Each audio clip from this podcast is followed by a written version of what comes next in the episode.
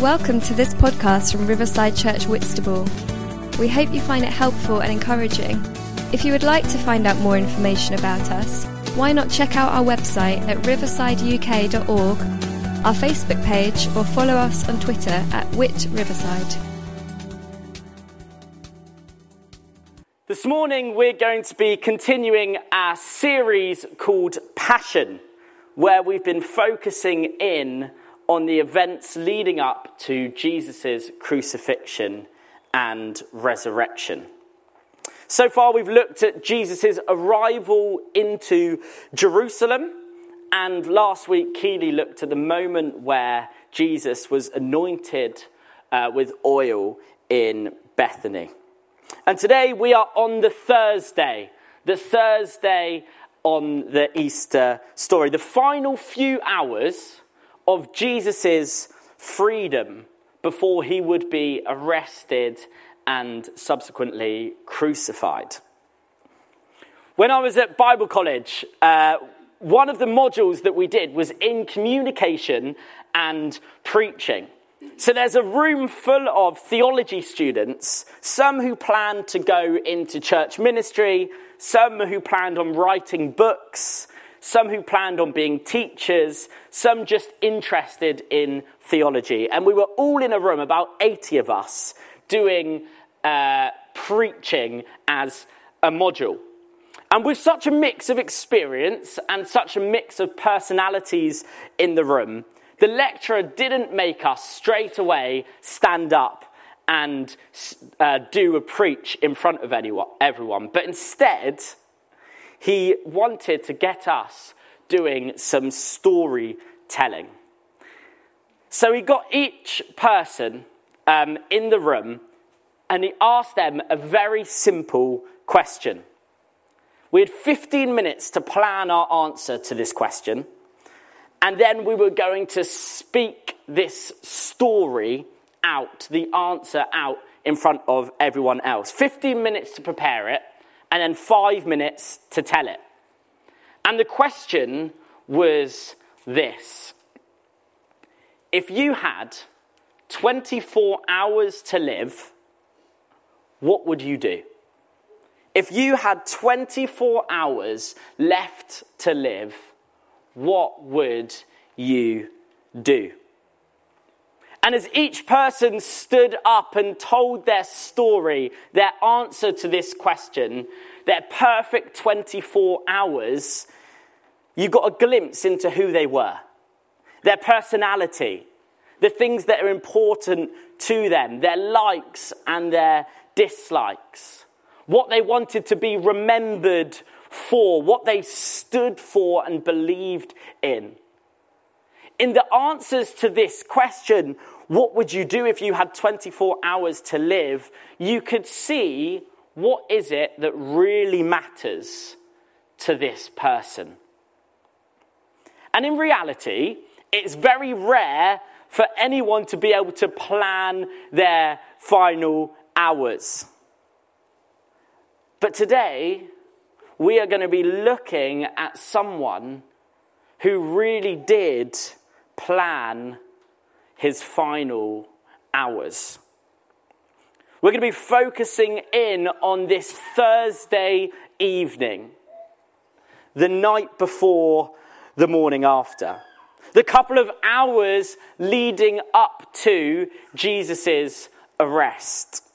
And we're going to be skipping across different gospels this morning as we delve into this story, trying to get a picture of what was happening in the final few hours of Jesus' freedom.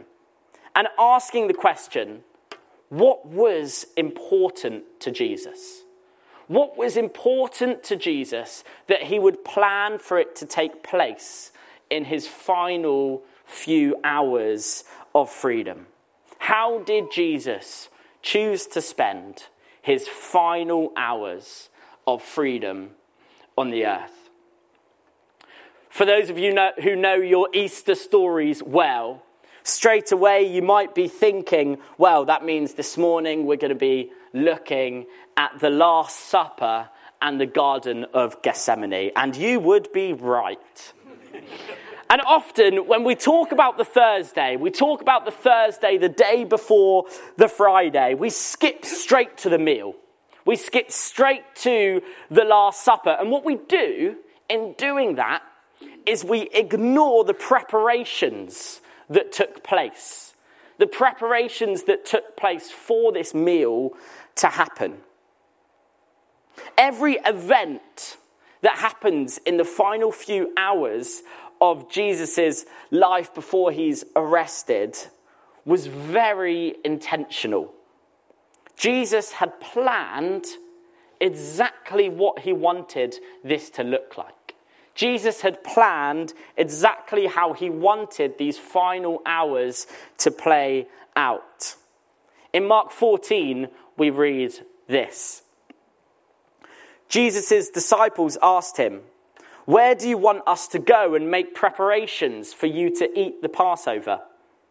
So he sent two of his disciples, telling them, Go into the city, and a man carrying a jar of water will meet you. Follow him. Say to the owner of the house he enters, The teacher asks, Where is my guest room, where I may eat the Passover with my disciples? He will show you a large room upstairs, furnished and ready. Make preparations for us there. The disciples left, went into the city, and found things just as Jesus had told them. So they prepared for the Passover.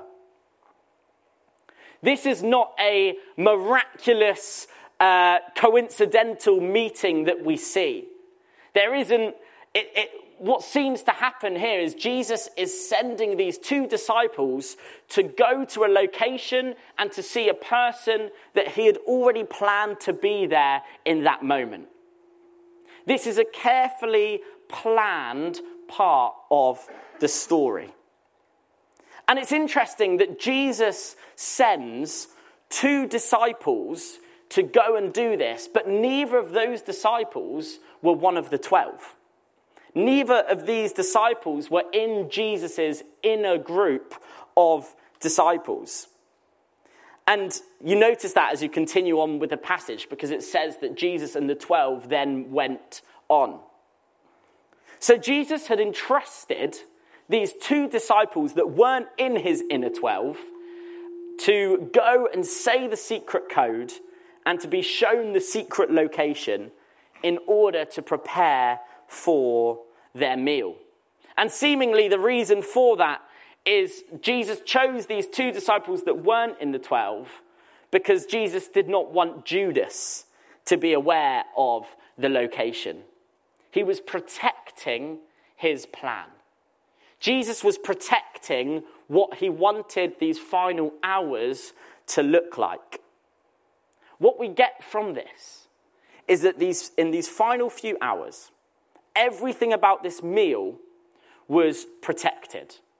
Everything about this meal was planned, and everything about this meal was intentional. So, when we know that these things are the case, when we know that Jesus had protected these things and that it was a very planned, intentional occasion, then it makes it even more important for us to see what Jesus did, what happened during that meal, because it was clearly extremely important to Jesus.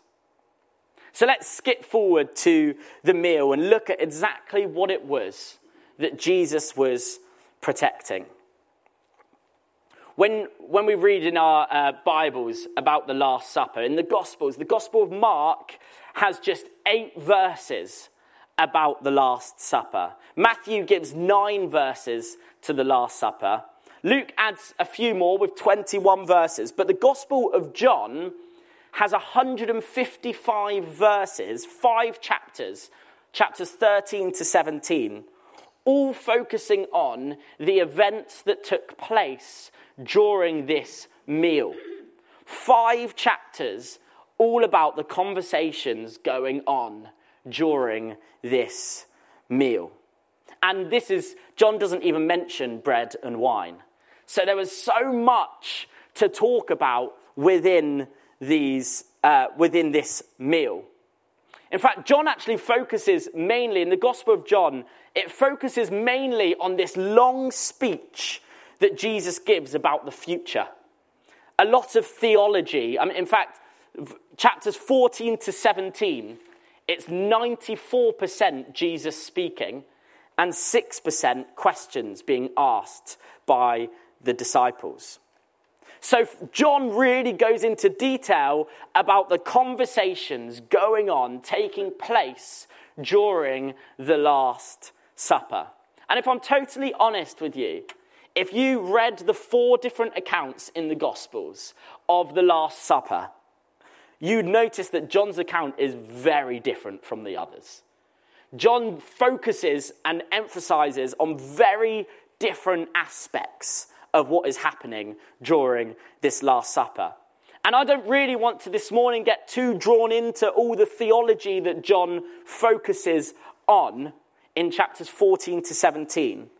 But instead, I want to look at the bulk of what did Jesus want to take place during this meal. So we're going to look at kind of what the uh, four Gospels seem to focus on as a whole, what they agree with in their writings, in their recollections of this meal. So, if we exclude the teaching material from John, we're left with this following rough outline of what the meal looks like. Jesus washes the disciples' feet. Jesus predicts his betrayal, and Judas then leaves. They share bread and wine and Jesus talks to his disciples about the future. And I think it's really important as we, uh, as we look at this to realize that Jesus had planned this structure of the evening for a reason. He knew exactly what he wanted this meal to look like. He knew what he wanted to leave the disciples thinking. He knew what the lasting impression of him, what he wanted it to be. If he'd gone so far as to plan and protect the preparation, it's a fair assumption that he had a plan for what was going to happen within the meal. Jesus chose his final hours to look exactly like this. Jesus chose his final hours to look exactly like this. So let's have a look a little bit deeper as to why Jesus may have chosen these things and why he saw it as so important. I want to start by focusing on one of the most radical things that happens in the whole of the Gospels.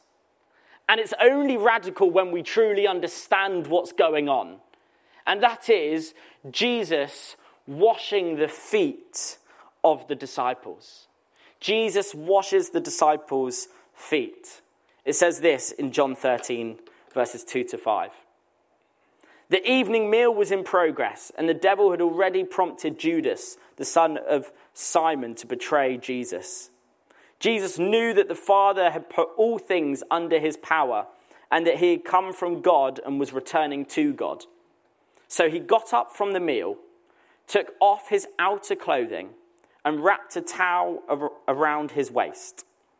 After that, he poured water into a basin and began to wash the disciples' feet, drying them with the towel that was wrapped around him. If you read Matthew's version of the events, you'll notice that there's an argument just beforehand. Just before Jesus washes the disciples' feet, there's an argument at the dinner table. And the argument is who is the greatest? Who is the greatest? And there's a little line that Jesus says. Jesus says this Whoever wishes to be the first among you must be your slave. Which is exactly what Jesus then demonstrates here. Because properly understood, the foot washing is one of the most radical things that Jesus ever did. Let me explain why. In, in Judea, as Simon explained a couple of uh, weeks ago, the ground was filthy. Walking through the streets was a matter of negotiating between dirt and dust, excrement and waste, ashes and fire, rotten food. So, washing your feet, first and foremost, was a matter of hygiene. But it was also a piece of purity legislation for Jews. There was this purity legislation that anyone who entered the temple must wash their feet and hands an absolute minimum. It was so dirty around the streets that you must wash your feet and your hands before entering the temple. But it was also the case that no free man, no one who was not a slave, would ever wash the feet of someone else. This task was simply reserved for slaves. And it actually goes further than slaves. Because if you were, uh, a, because of the laws of the Torah, if you were a Jewish slave, you could not be made to wash anyone, anyone else's feet. Because Levitical law said that if you wash someone's feet, you became impure. So Jewish slaves were almost like you, they didn't have to pay as much for Jewish slaves because you couldn't make them do as many things. They were not allowed to wash your feet. Gentile slaves, however, could be asked to do anything because they were already impure. And this is why Peter reacts to Jesus when Jesus starts washing the feet of the disciples in the original Greek, there's a splutter almost where Peter goes, Master, you, my. He doesn't know what to say. He can't get the words out. He's so disgusted at what is happening right now. And, and it's not that he doesn't understand what's going on, it's not that he doesn't understand what, what is happening right now. Instead, he fully understands what is going on in this moment, and it's the understanding that troubles him. It's understanding that Jesus is becoming a Gentile slave that troubles him. Jesus is doing something that seemingly makes you impure. That troubles him. Jesus is stooping so low in this moment so low that even slaves would not do this act. That Peter sees this and feels deeply troubled. Jesus has descended to the lowest level possible for a human being, which is the rank of the Gentile slaves. That was how it was seen in that time. And that is what's truly shocking about this moment. Not just that he is serving the disciples, but that he is taking on the role of the lowest possible human. It's not just that Jesus is prepared to undress to clean the feet of his followers and to clean the dirt and the dust that gathered from their walk, but it's that he assumes this role. He assumes the role of a Gentile slave. But as I said before, everything we must assume in this meal was totally intentional and planned. So Jesus knows exactly what he is doing. He is leaving them with this radical picture when he was taking the role of this Gentile slave and doing the lowest possible job available. He is showing this upside down nature of the kingdom. What the kingdom was to be like. This upside down nature of the kingdom. A Jesus, a king who serves, who assumes the role of the lowest. It takes you back to what he says in Matthew where he says, Whoever wishes to be the first among you must be a slave. Jesus, in his final hours, in his final hours on earth, before he was to be arrested, chose to take up the job of a servant. He chose to become the lowest possible rank. The next key event that happens uh, during the Last Supper is they share bread and wine.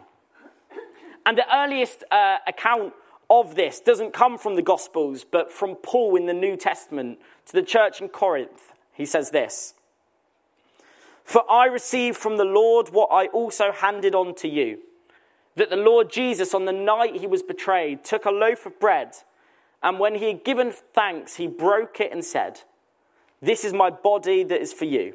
Do this in remembrance of me. In the same way, he took the cup also after supper, saying, This cup is the new covenant in my blood. Do this as often as you drink it in remembrance me, of me. For as often as you eat this bread and drink this cup, you proclaim the Lord's death until he comes. Now, something we need to realize about the, last, uh, about the sharing of bread and wine is that what's happening in this moment, there's absolutely nothing exotic or fancy going on. It's simply the most basic elements of Mediterranean food being shared by Jesus amongst the disciples. And it's delivered in the most basic way possible. In the past, some scholars have said that the breaking of the bread was a picture, symbolic picture of the violent death that Jesus was going to endure on the cross. But the breaking of bread wasn't an unusual thing to happen. In fact, almost every meal started with breaking bread. It was a very ordinary start to a meal. So, attempts to make uh, communion, as we call it, exotic, misses the point completely. The point was in the ordinariness. There was no special object, there was no holy grail to hold the wine. It was just a cup, it was just bread and wine the everyday elements of Palestinian eating and drinking. And in reality, this, this very ordinariness uh, fits with one of the most distinctive aspects of who Jesus is. Jesus invited all to come and join him uh, throughout his ministry. And what's so important about the ordinariness of this meal is that it didn't exclude anyone who couldn't afford the more exotic foods or drinks. It was an inclusive, a very inclusive meal. It said everyone can come and join in this meal. It's simply bread and wine and a cup.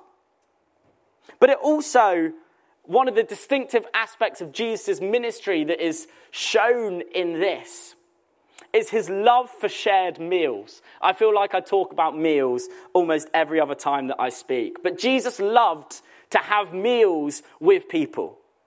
Meals which not only satisfied their physical needs and their hunger and their thirst, but also their spiritual hunger and thirst. The outsiders and the marginalized were, and the impure were welcomed around the table with Jesus. This meal is to be shared with others. It's to be passed on, enjoyed, and celebrated from day to day, week to week, generation to generation. And yes, there is also a prophetic nature to this moment. Often, when we reenact the moment in our times of communion, we can forget that when Jesus is saying these things, the disciples had no clue what was going on. They were completely lost at Jesus' words. They weren't thinking, oh, as you say that, you're talking about the symbolism of what's going to happen tomorrow.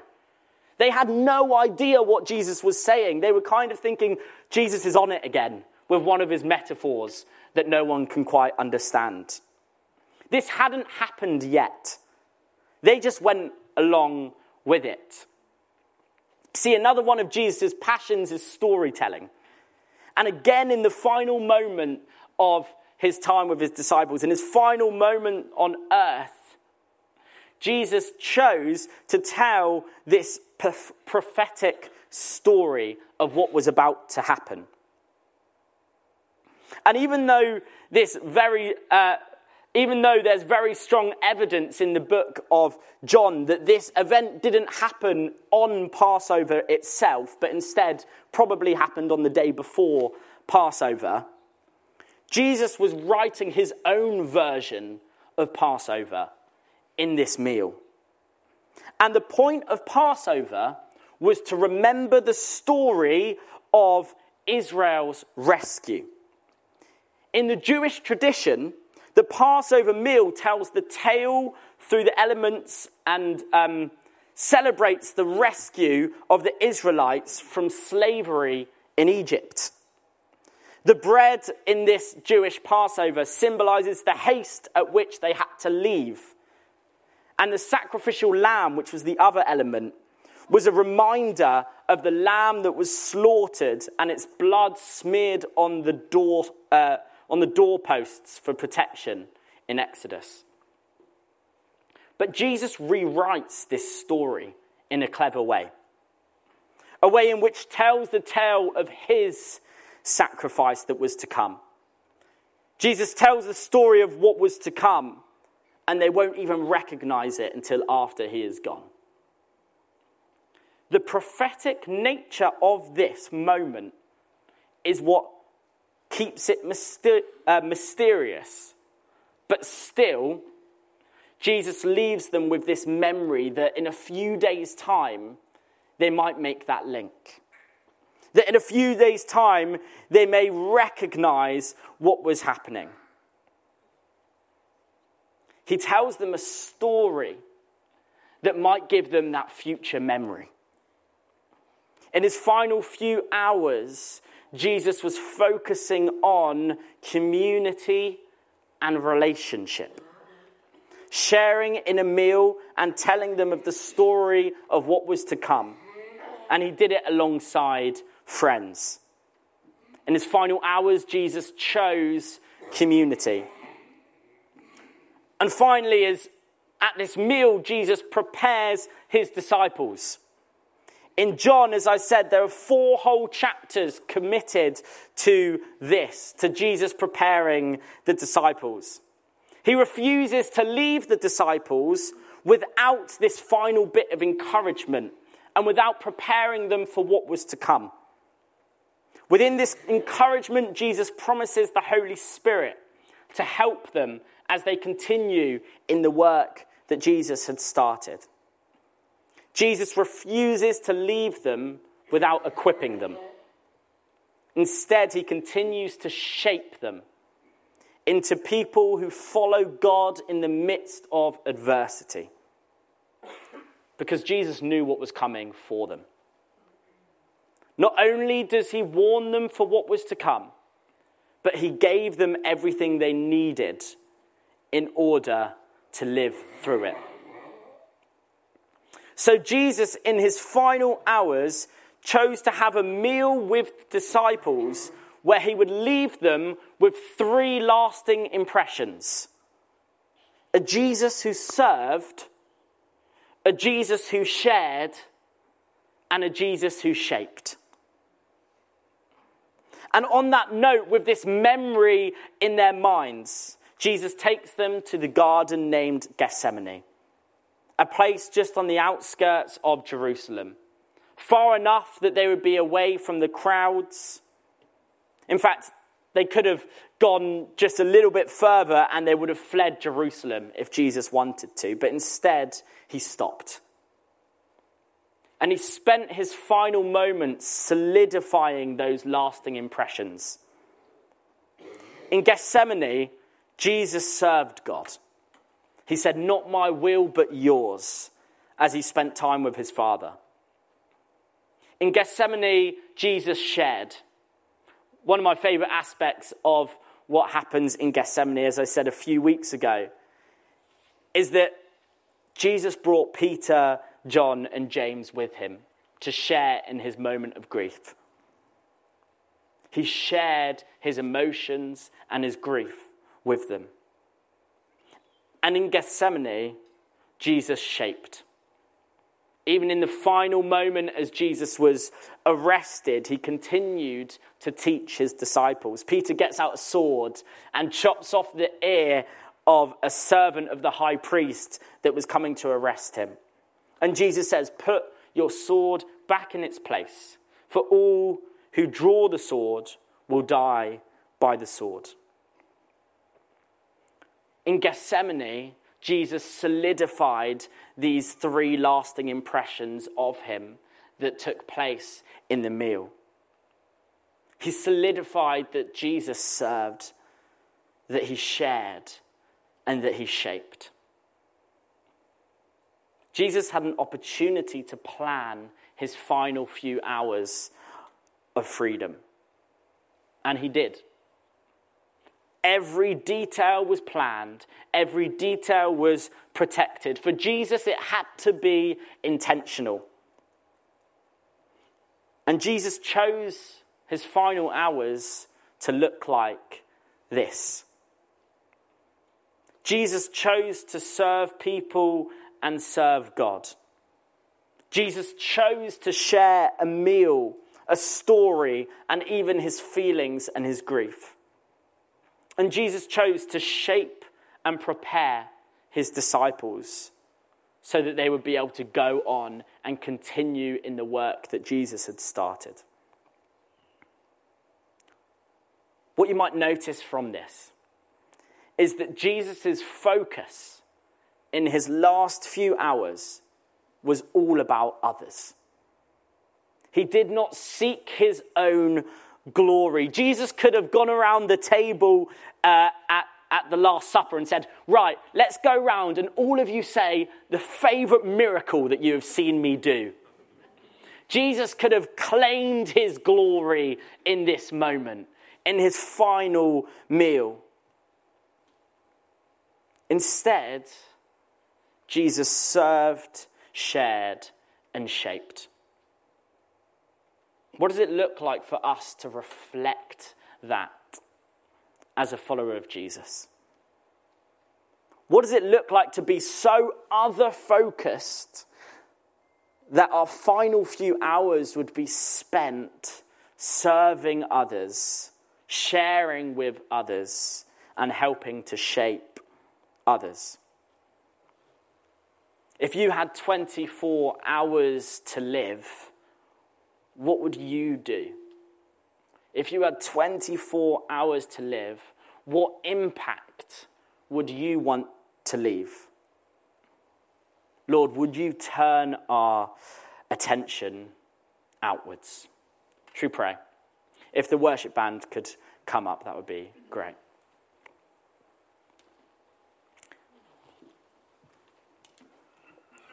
Lord, thank you that you are a God that loves. Lord, that you are a God who loves. A God so other focused that you care so much about us that you wouldn't even call in your glory in that moment.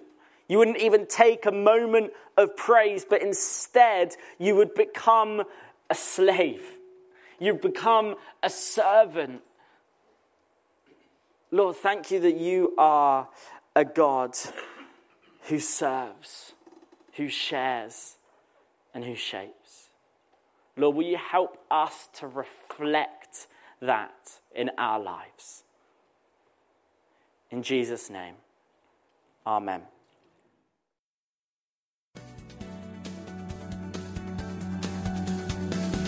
Thank you for listening. If you would like to contact us about this talk, to hear more, or to find out about Riverside Church Whitstable, then visit our website at riversideuk.org. Also, you can contact us through our Facebook page or tweet us at Whit Riverside.